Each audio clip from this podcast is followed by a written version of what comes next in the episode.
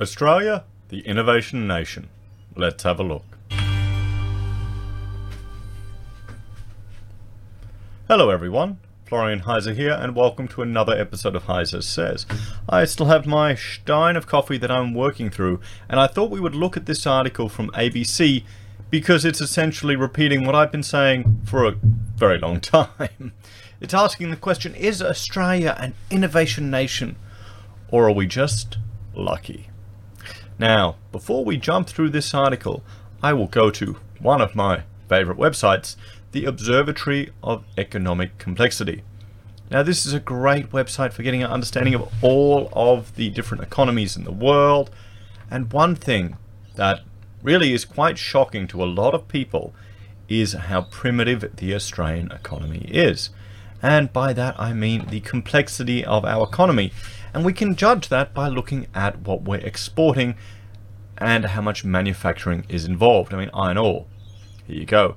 It has an export value, um, an RCA, and a percentage of 20% of our exports at the time of this data was from iron ore.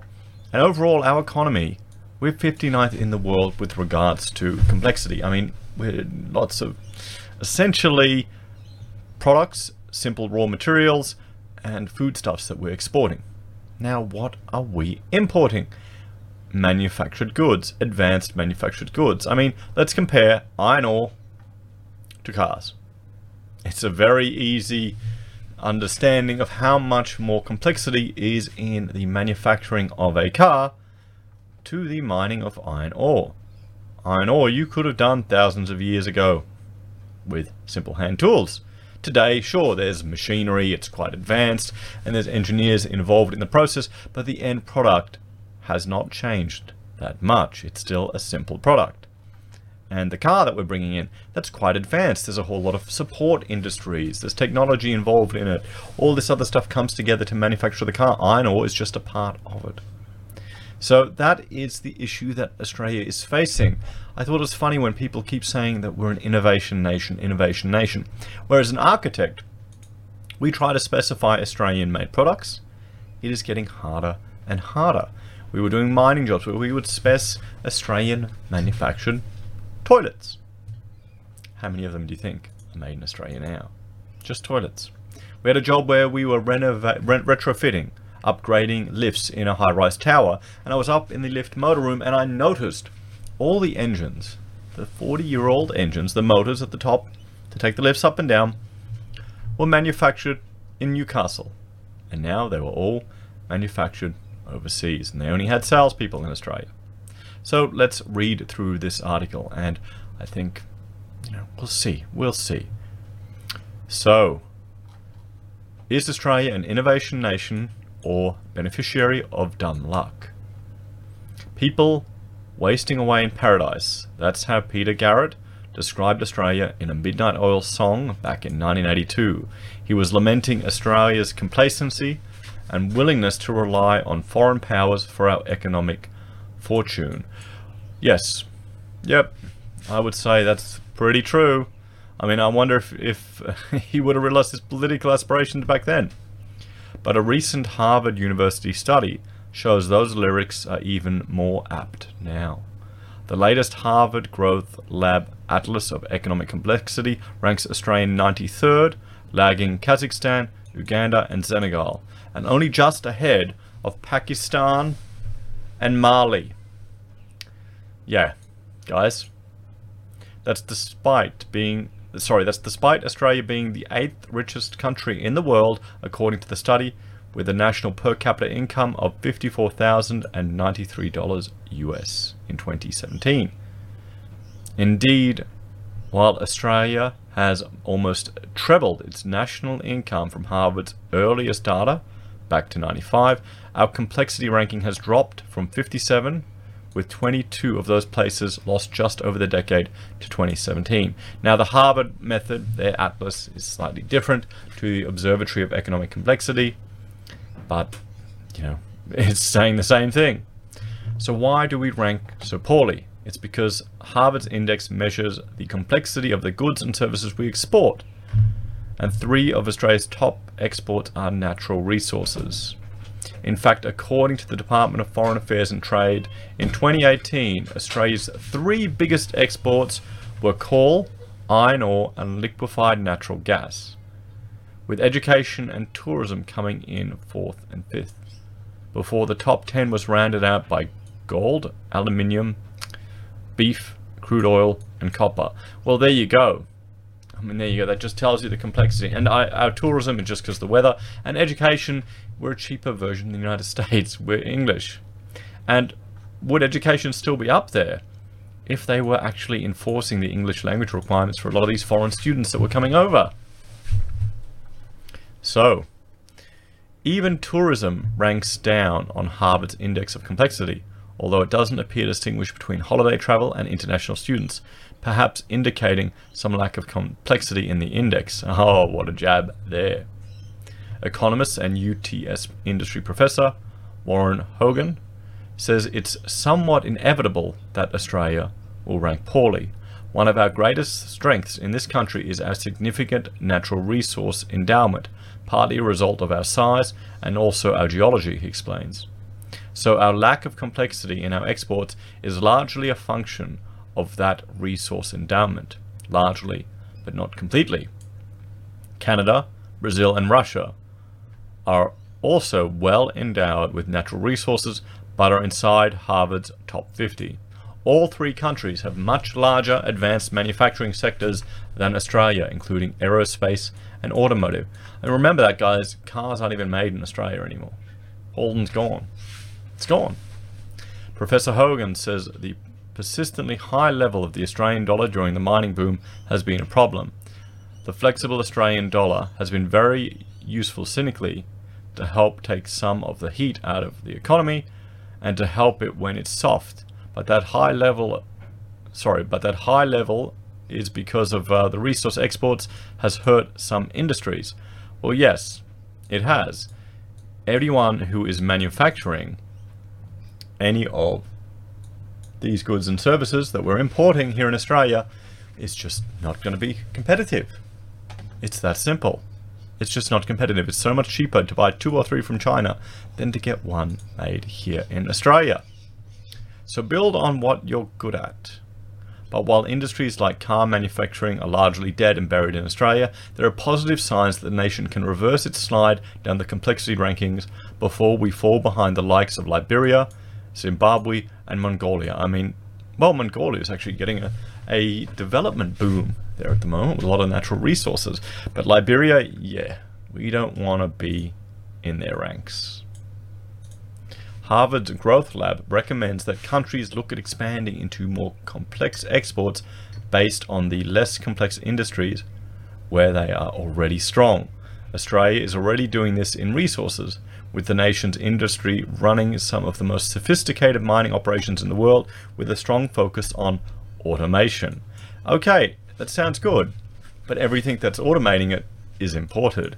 And what's the automating automation going to do? It's going to make it cheaper to run, resulting in less demand for employment. Like we looked at a video earlier today about a gentleman buying renting accommodation in Blackwater. You don't need it now when the mines have finished construction. So Moreover, the expertise that has developed in the mining sector is expanding into new markets. A case in point is the Hunter Valley-based electrical engineering firm AMP Control. It employs around 1,000 people globally with 850 in Australia, mainly near Newcastle in New South Wales. The company began by supplying electrical fit-outs for the regional's, un, region's underground coal mines, but Chief Executive Rod Henderson says it has recently diversified into other types of mining, road and rail tunnels, and electronics for renewable energy systems. I mean, good on them, but that's not innovation, is it? Not at all. and that's not really manufacturing, it's supporting construction. We recognized about five years ago when we started to make a real play into the energy infrastructure markets that we have to be well balanced company that not only operates in the mining sector, he tells the money. Well, yeah, that's very smart. With the fact that we're not going to put any large coal-based generation back into Australia, it was obvious to uh, sorry, it was obvious to us that it was going to go to a more decentralized generation market, and we've positioned ourselves quite well to take advantage of that. The issue with this decentralized generation is cost increases for consumers, but that's another topic. So while it is expanding into new areas, Mr. Henderson says AMP co- control or AMP control couldn't have done so without the skills and industry base generated through its mining related operations. We can take a lot of the technology that AMP Control has developed over the last 30 years or so and transitions that very nicely into the road or rail tunneling environment. Yeah, that's not that big a difference, guys. Okay, I don't know why they're even talking about that. That's that's not what the Harvard proposal was looking at. It was looking at you know strict intervention into the economy to facilitate manufacturing of particular industries and very primitive ones. So, emergent biotech powerhouse so I don't know if Australia is an emerging biotech powerhouse. I'd, yeah, anyway, let's have a read. There are some complex industries where Australia is already a global leader. Blood products and uh, vaccine giant CSL is now the fourth biggest company on the ASX by market value, worth a staggering 117 billion, and rapidly catching up with Rio Tinto's 128 billion valuation. Other major international success stories include hearing implant maker Cochlear and ResMed, which makes equipment to treat sleep apnea. But there are hundreds of up and coming Australian biotech firms vying to make it big on the global stage. The industry's peak body AusBiotech held its annual conference in Melbourne this week and released its latest snapshot in the sector. So are they saying we're a bedpan company? Country. The number of Australian life science organisations increased 12% over the past two years, resulting in a 5% increase in sector employment to more than 243,000 people. Yeah, that's still not that many people. That's still not that big a sector of the economy. It feels like they're clutching at straws here. And yeah, they've, they've ignored. I need to get that Harvard one again to say what sectors we're looking at, because we've discussed it before. Moreover, the companies are also getting bigger and accessing the share markets to raise funds, with a 15% increase in ASX listed life science firms since 2017 to 161, with a total market value of around 170 billion. Okay, that's only a little bit more than one company. Leading the sector are medical technology and digital health firms, followed by pharmaceuticals and food and agricultural technology. One of the up and coming firms is PolyNovo, which makes a biodegradable, body-safe plastic for regenerative medicine. Its first product, NovoSorb BTM, is already in use in Australia, the United States, and other countries. It is an artificial dermis, the main layer of skin below the surface layer or epidermis. NovoSorb is being used to treat large, deep wounds and burns that have damaged or destroyed the dermis and has already saved the lives of at least one patient with burns to 95% of his body who would have died without access to the new treatment. Chief Executive Paul Brennan expects sales to double every year for at least the next five years. Five years ago, I was the sixth employee. Now we have 60, he says. Out of those, we do have 20 in the US. There you go. We'll be expanding further both in Australia and the US and the UK in the next six months. So, so there will be further staff added in those places. I bet you most of the growth will be in the US. I bet you. I'll put a carton on that, guys. While PolyNovo operates internationally, NovoSorb is entirely manufactured in the company's Port Melbourne facility before being flown to markets around the world, and Paul Brennan wants to keep it that way. Well, good on you, mate. Good. We'll see how long that lasts. When you, you talk to investors, one of the first questions they say is, when are you moving the manufacturing offshore, he says. I think it will become a cultural norm for Australians to think that way. Yes, it has. Where I challenge that is we have a lot of smart people in Australia. This is a product that is relatively straightforward for us to make once you understand the process and the details of it. So what he wants to do, why he's keeping it in Australia, is to ensure that the IP doesn't get stolen. Maybe if you send it over to China. What do you reckon? Australia has the skill, the capacity, and the ability to do this. So I think if there's more belief within our own culture that Australia can go back to a can-do mentality, a lot more can be done so government uh, support essential for future success. But the success of NovoSorb is not just down to PolyNovo. The substance was originally developed by the CSIRO, the Commonwealth Science and Industrial Research Organisation. Paul Brennan says the future health of the CSIRO is vital to the biotech sector and innovative Australian industry more broadly. If we want to be smart, then having institutions like the CSIRO as robust institutions, I think, is essential for our long term ability to be that smart economy, he argues. Indeed, the Australian biotech sector is roughly split down the middle between publicly funded organisations and private companies. However, while publicly funded research generates many of the scientific advances needed for new products, it is generally the private sector that commercializes them and brings the wider economic benefits back to Australia. Well, there you go. There you go. The chair of the sector's peak lobby group, AusBiotech, Julie Phillips, says research and development tax incentives are essential to convert pure science into marketable products. That has been absolutely critical for small life science companies, she observes. Keep in mind these small companies may take many years before they actually get revenue from their product development. Cash is critical to these companies. So the R&D tax incentives for pre-revenue companies actually gives a cash rebate annually on their eligible R&D spend. We need to be internationally competitive. The R&D tax incentive is viewed as absolutely essential. Well, this is the thing. It's just feeling like a spin piece for CSIRO and research tax incentives for small portions of the workforce. But not every industry is happy with the government support it receives. We have quite a sizable operation these days in Scotland, and the support that our local business gets up there from the Scottish Government is far, far superior to what we're getting down here. AMP Controls Rod Henderson says. Okay, so they're, they're spruiking him as the hero of Australia, and he's, he's he's getting better deals in Scotland. Manufacturers need to stand on their own two feet and be viable in their own right to survive, but government should be backing and supporting that a lot more than they currently are. That sentence you just said doesn't make any sense. Is he calling for a reduction in maybe payroll tax?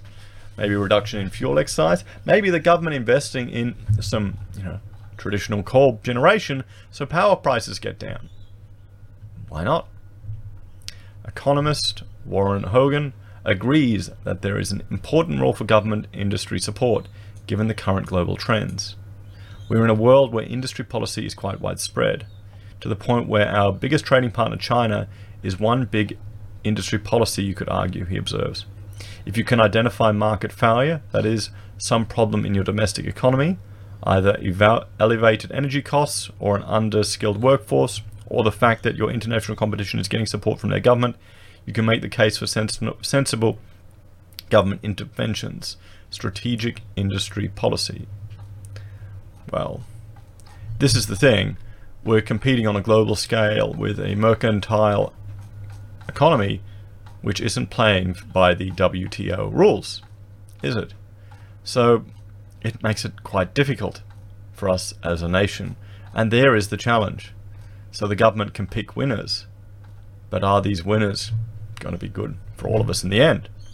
And this constant push for renewables and sustainable energy, is it just a short-term grab for political votes with long-term consequences that's going to have much more of an impact than all of these few little bespoke biotech companies that they're picking up, or this innovative energy company that went from underground coal mines to underground tunnels and is getting more benefits in Scotland. So, I mean, there's some fundamental issues here, guys, in Australia. We're a primitive country.